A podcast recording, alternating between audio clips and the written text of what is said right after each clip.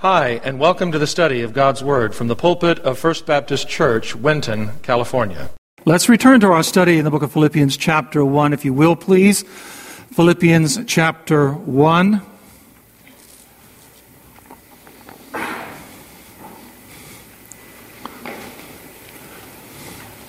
Someone asked me the other day, How long are we going to be in the book of Philippians?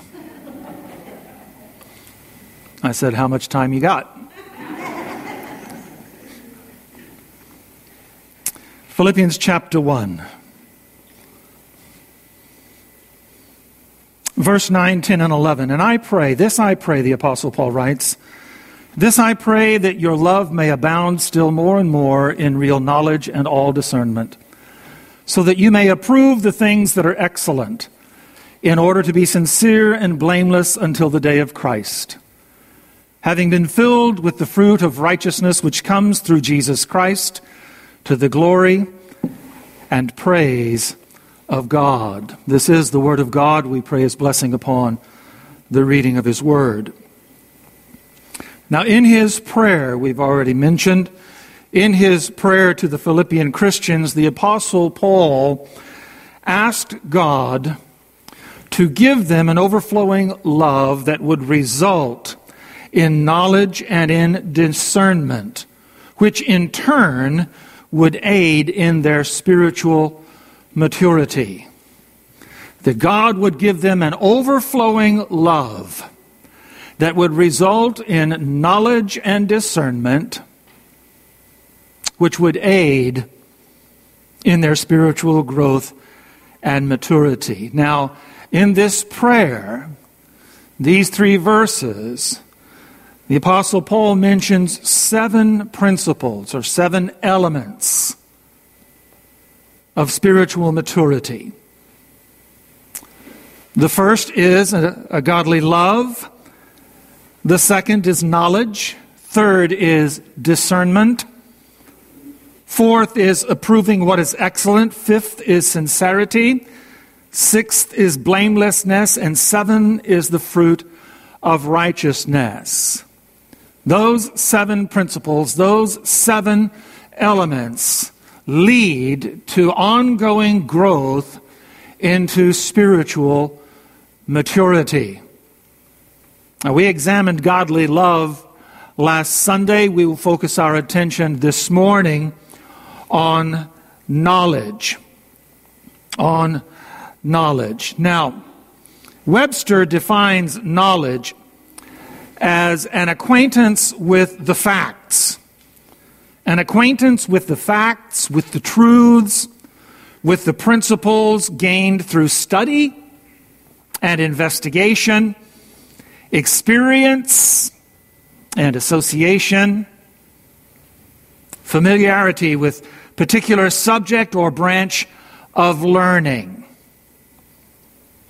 Knowing the facts knowing the principles, knowing the truths gained through study and investigation, experience and association. It is a familiarity with particular subject or branch of learning. This is a very broad and a very comprehensive definition of knowledge. Now, there are two words translated knowledge or knowing in your New Testament English Bible. The first word that is translated knowledge or knowing is oida. Oida. And oida is a knowledge that's gained through observation, through exploration, through research, through reading, through listening to others, attending conferences, breakout sessions, discussion groups, those kinds of things. It is a knowledge gained by observation, exploration, research, and so on and so forth. The second word translated knowledge or knowing in your English New Testament is gnosko. Gnosko. This knowledge is gained through experience, through experimentation, and through application. Now, while the English word knowledge includes both of these, and you go back and you look at that, definition. It's included there in your study notes. You go back and you look at the definition of knowledge in the English. It includes both what you study and what you experiment with or what you apply. But in the Greek, there are two specific words. The Apostle Paul and other writers of the New Testament distinguish between the two. And they do so for a very important reason, and we'll get to that here in just a moment. In the Apostles' prayer, again, God has been called upon to give the Philippian Christians an overflowing love that leads to a, and notice in the text, a real or a full knowledge. That's what he says. And I pray that your love may abound still more and more in real knowledge. Maybe your English translation says full knowledge or complete knowledge. The word here that is used is the word epinosis. Epignosis. It's an extension of the word ginosko which means a full or advanced knowledge through experience.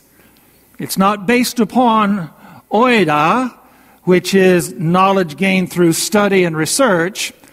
It is a word based on gnosko, which means to come to an awareness, to experience a full and complete knowledge. So, a full knowledge, epignosis, is a more extensive, a more powerful, and a more influential knowledge than just knowing. You understand that? Let me try to break it down for you um, in terms that we can understand. There are, there are levels of knowledge.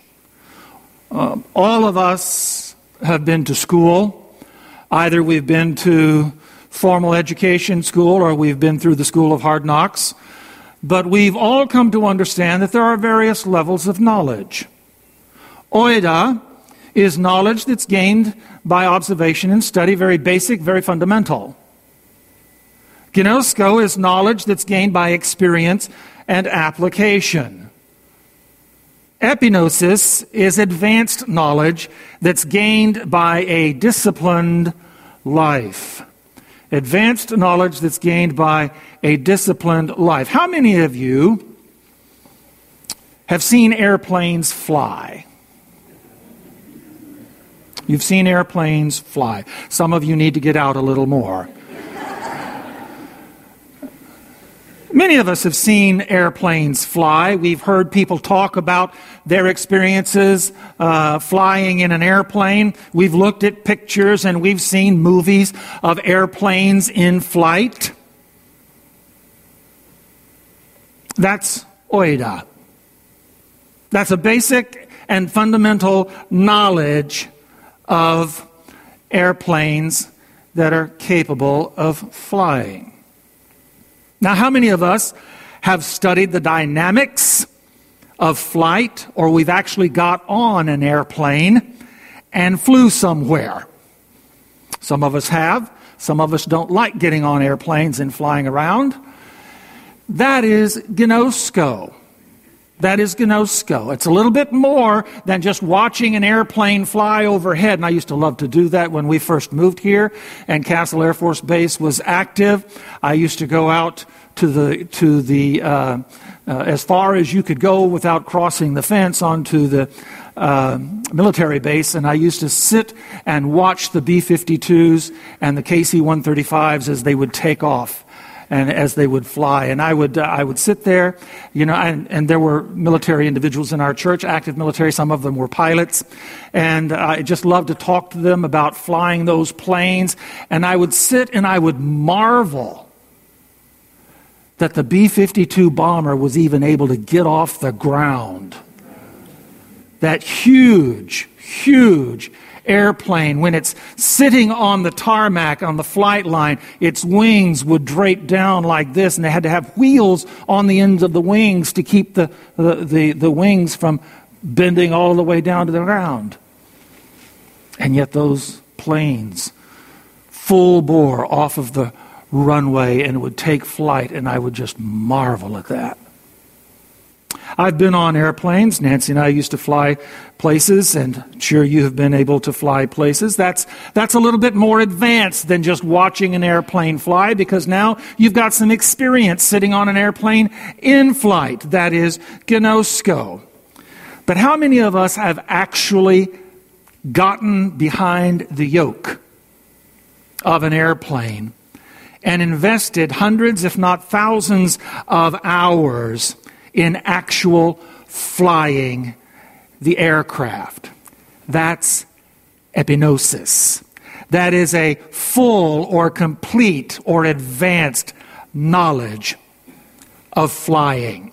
So you have oida, you have ginosko, and you have epignosis.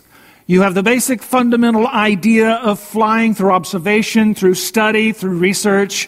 You have some experience in flying as a passenger on a plane, or you're a pilot and you've actually experienced flying the plane yourself. Now, those are words that are very important because when we're walking through Scripture, there are some things that God wants us to know because we have read Scripture and we've thought about it, we've meditated upon it, we've mulled it over, we've talked to other people, we've heard other people, and we've come to a basic knowledge of certain things. But the Bible also talks about having some experience in some of those things. Not just knowing what you know, but also knowing what you know through some experience. And then there are times when Scripture talks to us about having a full knowledge or a, an advanced knowledge in the things of God. And so, three different words are used to express the three different levels of knowledge that the Bible talks about. Now, what is the knowledge that the Apostle Paul would have the Christians here in Philippi uh, to come to an awareness of in their lives. He uses the word epignosis. He wants them to have a full, a more complete knowledge of certain things, an advanced knowledge through living a disciplined life. The difference between being a passenger on an airplane and being a pilot behind the yoke is that the pilot behind the yoke has a far more disciplined experience in flight than a passenger would, a normal passenger, a regular passenger would. And so when we talk about epignosis, knowledge uh, that is advanced, we're talking about gaining an advanced understanding of certain things through experience, but that experience comes through a disciplined life. And that's the kind of knowledge that the Apostle Paul was praying that God would give the Philippian Christians. But then you have to ask the question advanced knowledge in what?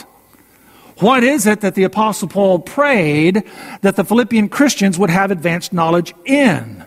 And by the way, the things that he would encourage the Philippians to, to gain a fuller understanding of things, the same things that he would have you and I to gain a more complete understanding of in Scripture. So let me give you just a few things that the Bible talks about that we as Christians should press on to a more complete, a more um, full understanding and knowledge uh, uh, in our Christian lives. The first of all, there's the knowledge of God. There is the knowledge of God. In Romans chapter 1, look at it if you will, please. Turn left in Romans chapter 1. We're going to be looking at verses 18 through 20. Romans chapter 1, verses 18 through 20. Romans chapter 1, verses 18, 19, and 20.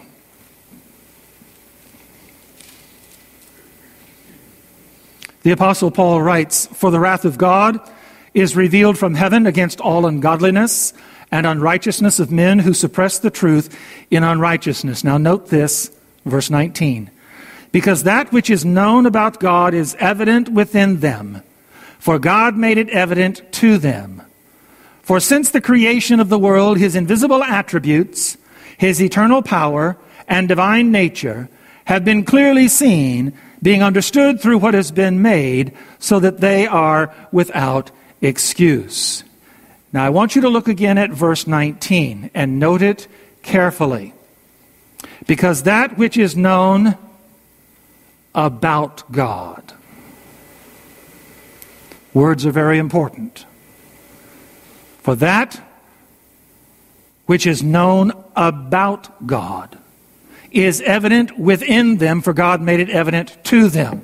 This is a very basic knowledge of God implanted in every human being. Every person that has ever been born, from the first child born of Adam and Eve to the last child that will be born, every human being that has ever been born has a knowledge of God implanted in them because God put it there. If an individual says there is no God, calls himself an atheist, if he says there is no God, it's not because he doesn't have a knowledge of God, it is because he chooses not to believe in the God that he has knowledge of. Because God has given every individual an understanding of who he is. And the apostle Paul makes this very, very clear. For since the creation of the world, his invisible attributes, eternal power, divine nature have clearly been seen, being understood through what has been made, so they are without excuse. There is not a single individual who will stand before the judgment throne of God and say, But I didn't know. Yes, you did you choose you chose not to act on the knowledge that God gave you. It's a basic knowledge of God implanted in every human being. Everyone has this knowledge about God. Oida. Knowledge about God. It's, it's fundamental, it's basic, but it is inferior it is inferior to what God would have us know. It is the ground floor of knowing God.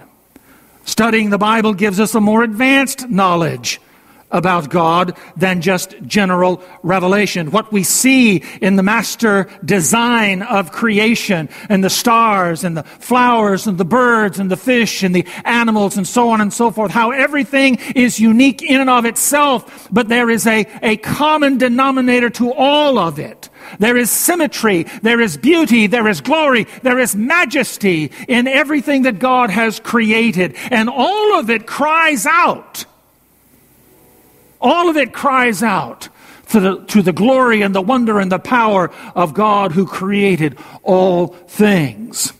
And the Bible helps us to understand that. Listening to other people talk about their experiences as a Christian, as a missionary, as a preacher, as an evangelist, as a Bible teacher, as an individual who lives their life daily in fellowship with God, we learn greater things about God. But this is still inferior to gnosko. What you see and what you hear and what you observe is an inferior knowledge to what you should experience. The more full and complete knowledge of God is knowing Him personally. Knowing Him personally. John chapter 17 you're in Romans, turn left and go to the Gospel of John, chapter 17, and look at verse 3. This is the high priestly prayer of Jesus, the prayer that he prayed in the Garden of Gethsemane on the night that he was betrayed, on the night that he was arrested, uh, before the temple guards uh, came to the garden to arrest him. This was the prayer that he prayed. John chapter 17, looking in verse, let's look at verse 1 through verse 3. These things Jesus spoke, and he lifted up his eyes to heaven. He said, Father, the hour has come, glorify thy Son, that the Son may glorify thee even as thou gavest him authority over, mankind, over all mankind, that to all whom thou given, hast given him, he may give eternal life. Note this now. Look at verse 3 carefully. And this is eternal life, that they may know thee, the only true God, and Jesus Christ, whom thou hast sent. This is epignosis.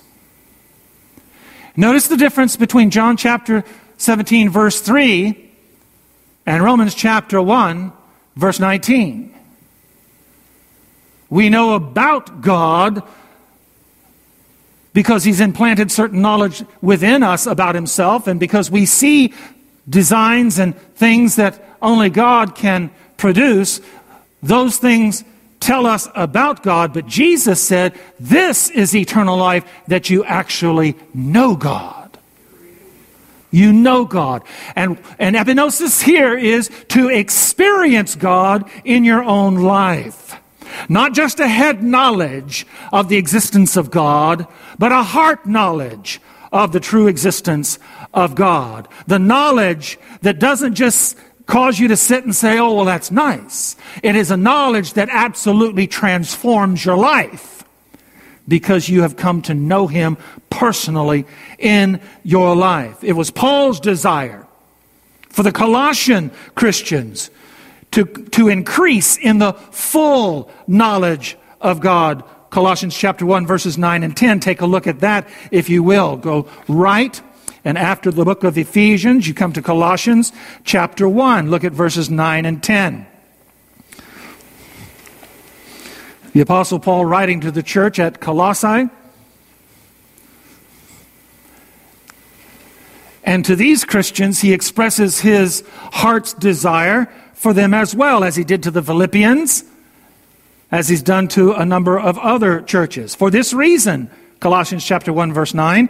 For this reason also, since the day that we heard of it, we have not ceased to pray for you and to ask that you may be filled with the knowledge of his will in all spiritual wisdom and understanding, so that you may walk in a manner worthy of the Lord, to please him in all respects, bearing fruit in every good work and increasing in the knowledge of God. Epignosis, in both instances, in verse 9 and verse 10, epignosis, that you might increase in your knowledge of God's will, verse 9, and that you would increase in the knowledge of God Himself. Verse 10.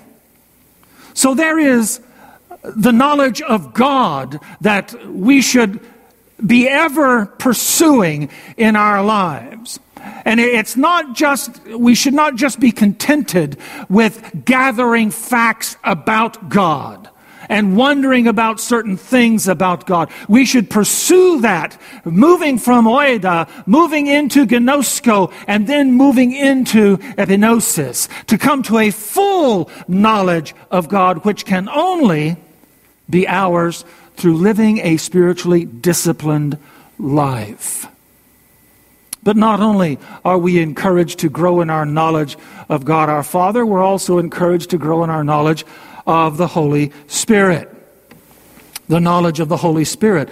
There is so much misunderstanding and even heresy regarding the Holy Spirit and His work in a person's life. Some believe that the Holy Spirit is a non entity, that the Holy Spirit is a non entity, an impersonal force like the wind or like gravity. It affects us all, but, you know, we, uh, uh, there, there's no personality to it.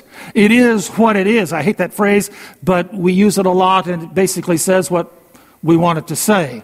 There's no individuality to it. There's no personality to it. It is simply an impersonal force that we experience in life. But there are others who believe that the Holy Spirit is an agent of God, an agent of God like an angel, but is not God.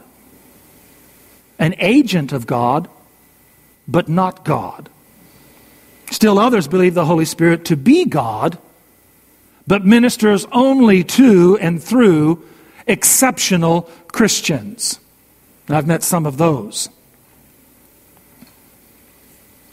But again, the Bible. The Bible gives us basic information about the Holy Spirit, oida. The Bible talks about the Holy Spirit, and we can read both Old Testament and New Testament, and we can come to a basic understanding, a basic knowledge of the Holy Spirit by our reading. But it's only through personal experience with the Holy Spirit that we come to know Him and His work, gnosko.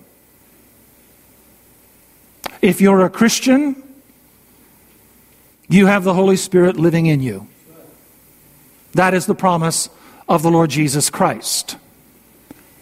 If you have the Holy Spirit living in you, the Apostle John says, then you belong to the Lord. If you do not have the Holy Spirit living in you, you do not belong to the Lord. So we pass from a, a, cursory knowledge and understanding of the Holy Spirit through the reading of His Word, listening to other people talk about the Holy Spirit, so on and so forth, but we come to a, a, a, greater understanding, a greater knowledge of the Holy Spirit when we accept Jesus Christ as Lord and Savior and we actually experience the Holy Spirit in our lives. But, again, Scripture stresses the, the significance and the importance of going on deeper and deeper in our knowledge with the Holy Spirit into epignosis. John chapter 14, verses 25 and verse 26. The Holy Spirit knows the deep things of God. 1 Corinthians chapter 2 and verse 10. The mysteries of God that lay hidden, that lay hidden to unspiritual eyes, ears, and minds. The more we fellowship with the Holy Spirit, the more we experience the Holy Spirit, and the more we experience the things of the Holy Spirit in our lives and allow Him to work in us and work through us, the deeper our knowledge and understanding grows of the Holy Spirit. We pass from oida into gnosko and then into epignosis, a fuller, more complete understanding of who the Holy Spirit is. And then there's the knowledge of God's Word the knowledge of God's Word. Psalm chapter 119. We're not going to read it today.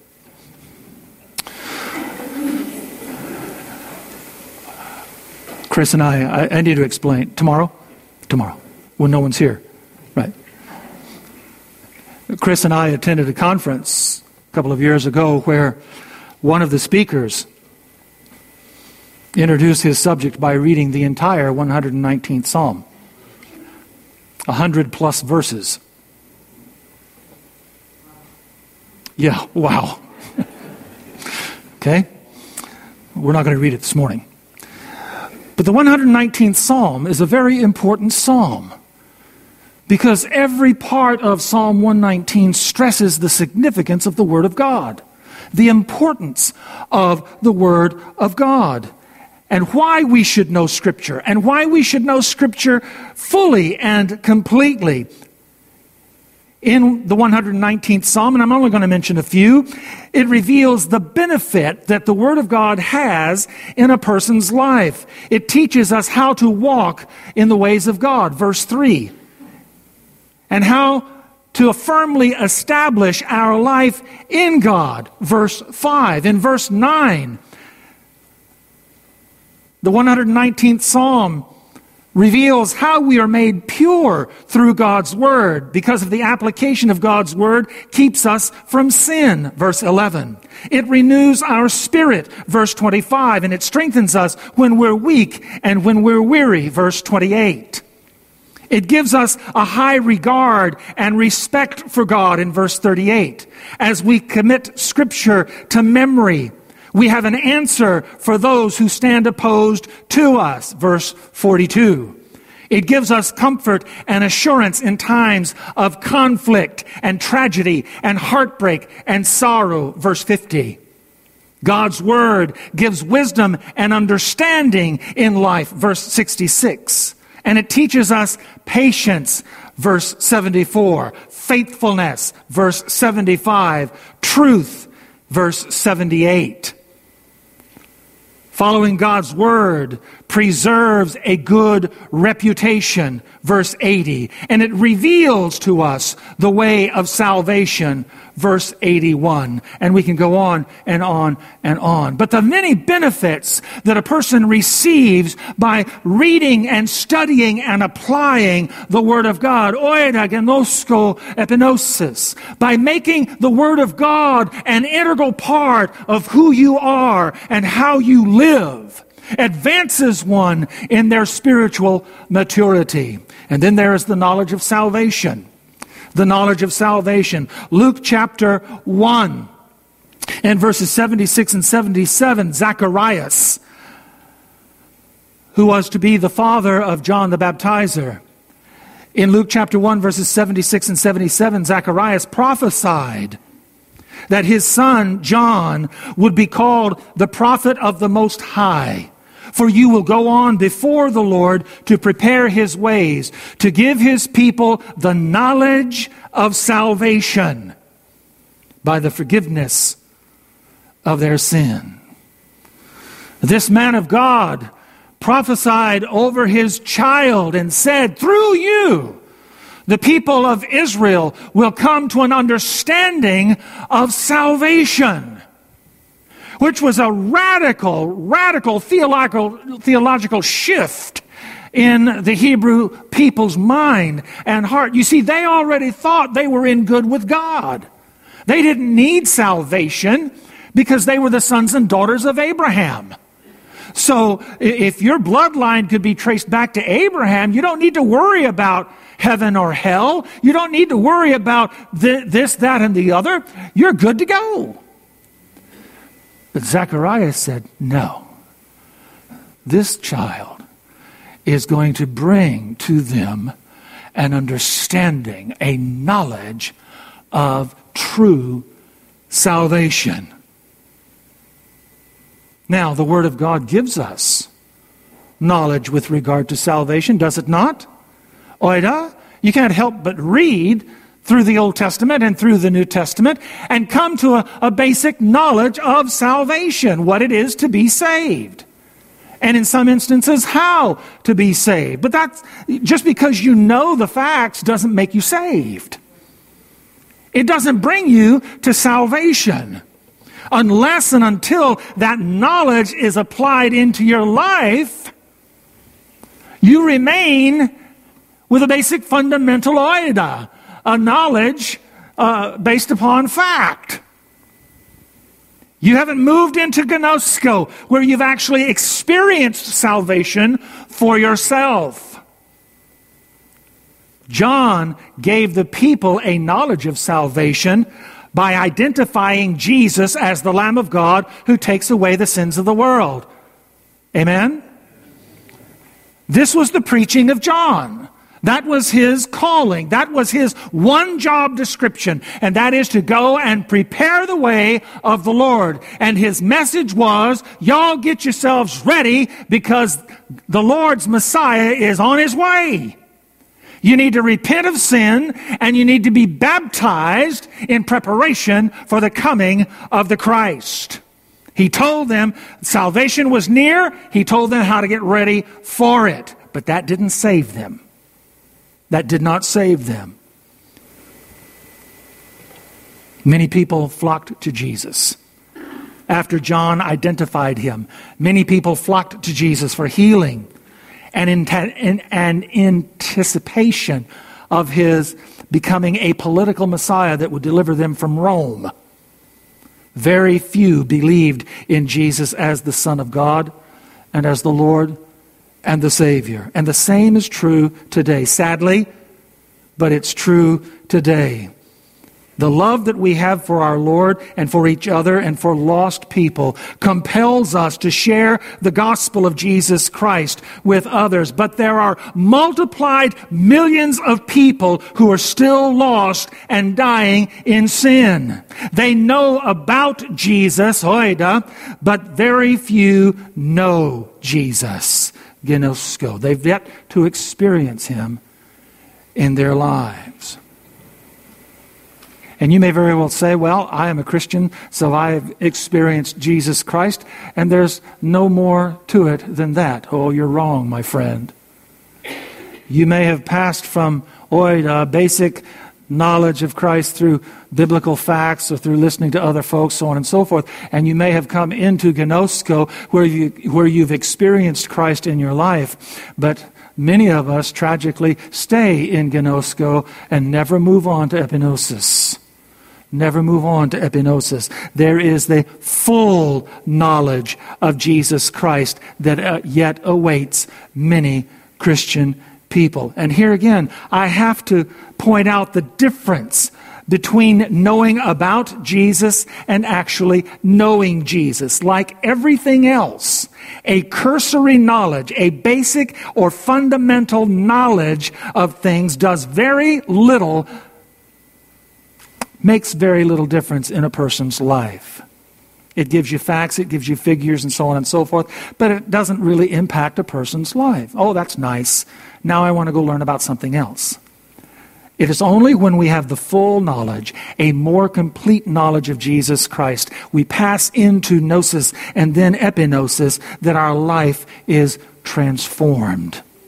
And it continues to be transformed as we continue to go deeper and to deeper in the matter of Jesus Christ and his impact in our life. The Apostle Paul prayed that the Philippian Christians would come to a fuller and more complete knowledge, especially of Jesus Christ. I want you to turn to one final passage of Scripture in Philippians chapter 3. And we'll deal more with this when we get to chapter 3, but I'm just going to touch it for uh, a minute this morning, and that will be that. Philippians chapter 3. And I want you to notice, beginning in verse 7, this desire of the Apostle Paul. Uh, Philippians chapter 3. Now, notice, the Apostle Paul, this is his testimony. Thank you, Warren, for your testimony this morning. I appreciate it very, very much. This is the Apostle Paul's testimony. More than that, no, back up to verse 7. But whatever things were gained to me, those things I have counted as loss for the sake of Christ. More than that, I count all things to be loss in view of the surpassing va- value of knowing Christ Jesus my Lord. That is gnosis, that is epignosis, that is gnosko and then epignosis of knowing Christ Jesus my Lord, for whom I have suffered the loss of all things, and count them but rubbish in order that I may gain Christ. Verse 9, and be found in him, not having a righteousness of my own derived from the law, but that which is through faith in Christ, the righteousness which comes from God on the basis of faith. Now notice verse 10 that I may know him. This is epignosis. That I may know him and the power of his resurrection and the fellowship of his sufferings, being conformed to his death, in order that I may attain to the resurrection from the dead. Paul says there is a far greater understanding of Jesus Christ than just embracing Him as Lord and Savior. There is a deeper understanding of the power of Christ, the power of His resurrection, the power of His suffering, the power of His death that we need to come to terms with in our own lives. He, he emphasizes the ongoing pursuit of knowing Christ through personal experiences in Him verses 7 and 8. He passionately emphasizes the, emphasizes the desire to know more and more about Jesus through personal experience. Nothing was more important to him than this. And he was willing to give everything up Everything that he'd ever gained in life, everything that he ever possessed in life, everything that he would ever be in life, he will, willingly gave that up that he might know Christ Jesus more fully and more completely. Notice in verse 10, the apostle expressed the desire to fully experience the righteousness of Christ imputed to him. What does that mean?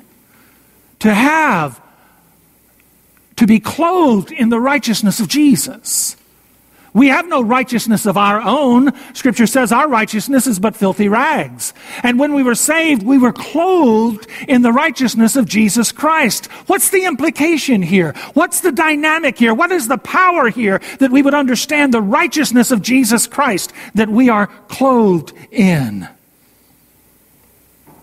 And not only the righteousness of Christ, but also the assurance of one's own resurrection in Christ. Scripture tells us that as Christ was raised from the dead, so we shall also be raised from the dead. But what does that really mean? How can we understand that? Is there a deeper understanding that sooner or later we're going to rise up out of the grave and that's going to be a wonderful thing? No. The apostle Paul says there are far greater and far deeper, uh, uh, a far greater and a far deeper knowledge and understanding of what this resurrection is really all about. And I know we all have questions about resurrection, do we not?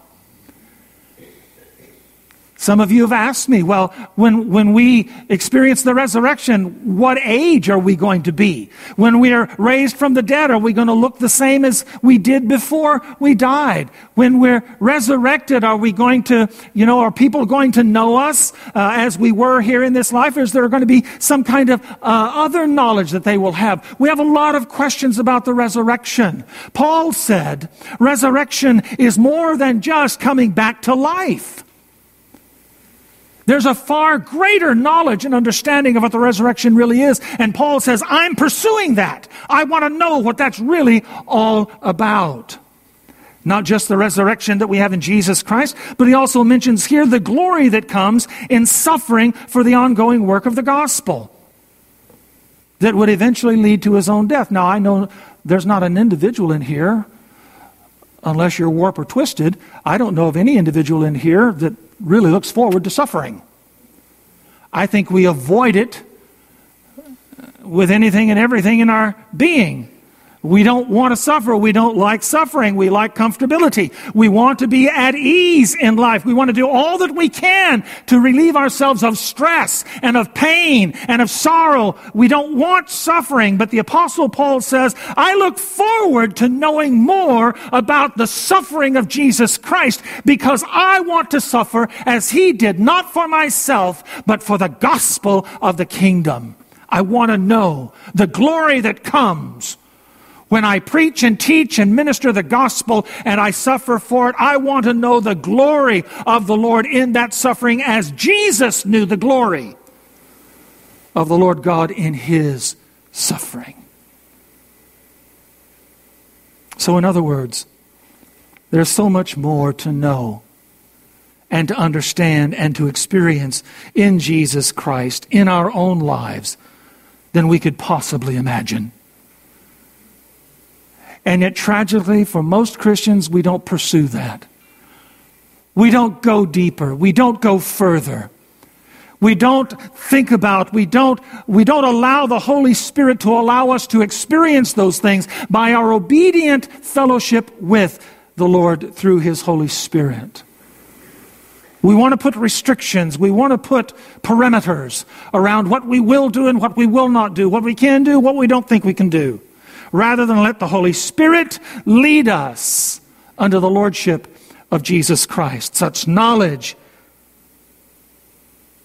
comes through a daily fellowship with God's Holy Spirit, a daily fellowship with God's Holy Spirit, an obedient faith in the Holy Spirit that leads us further and further and further into what Paul called the mysteries of godliness.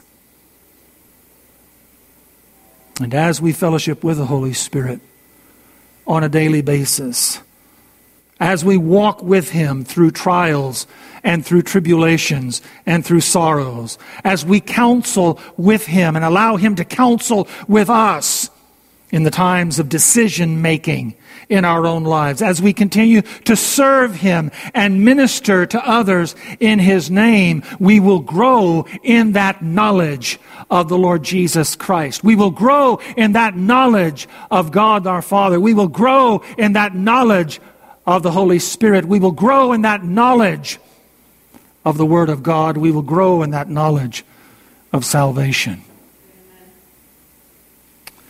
And that should be the desire of each and every one of us. It was the desire of the Apostle Paul for himself. It was his desire for the Philippian Christians. It was his desire for the Colossian Christians. It should be my desire for you. It should be your desire for me. It should be our desire for each other. That we would continue to grow in the knowledge of the Lord Jesus Christ. Beloved, the experiences that we have in the Word of God, in fellowship with the Holy Spirit, in our fellowship with God our Father, in fellowship with Jesus Christ, in all of the areas of Christian life, for the rest of our lives, will contribute to the ongoing process of spiritual maturity until it is completed. When the Lord Jesus Christ comes for us, or when we leave this life to go and be with Him. May we stand together.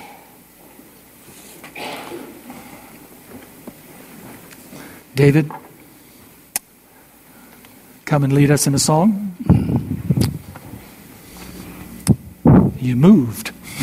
I did. David's going to lead us in a song.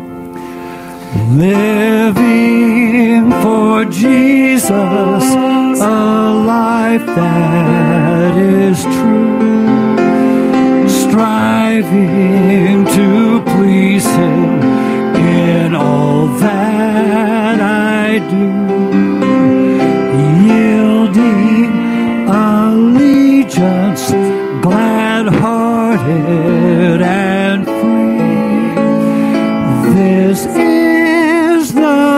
pathway, a blessing for me.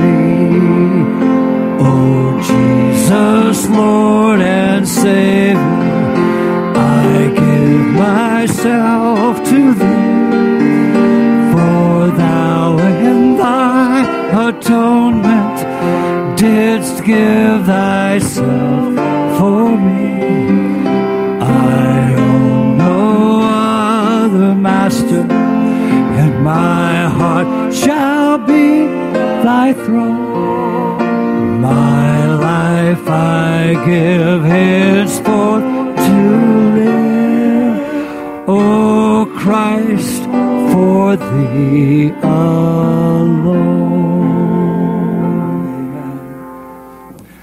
We're going to dismiss in prayer. And uh, then, in about 10 minutes, we want to come back into the sanctuary for our quarterly business meeting. So, those of you who uh, are visiting with us, um, you would certainly be dismissed to go on to your uh, events of the afternoon. But those of you who are members of the fellowship, if you'll join us in about 10 minutes, we will conduct uh, a brief uh, business meeting. Father, we thank you for the day.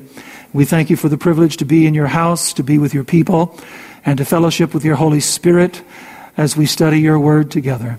We pray now that you will bless us as we go, that we might, Lord, hunger and thirst for a greater knowledge of the Lord Jesus Christ in our lives, for the Holy Spirit in our lives, for your presence in our lives, for the Word uh, of God in our lives. Lord, for a deeper understanding of salvation, so that we might experience uh, more than just the knowledge that we're going to heaven when we die, for there's so much more to salvation than what comes hereafter.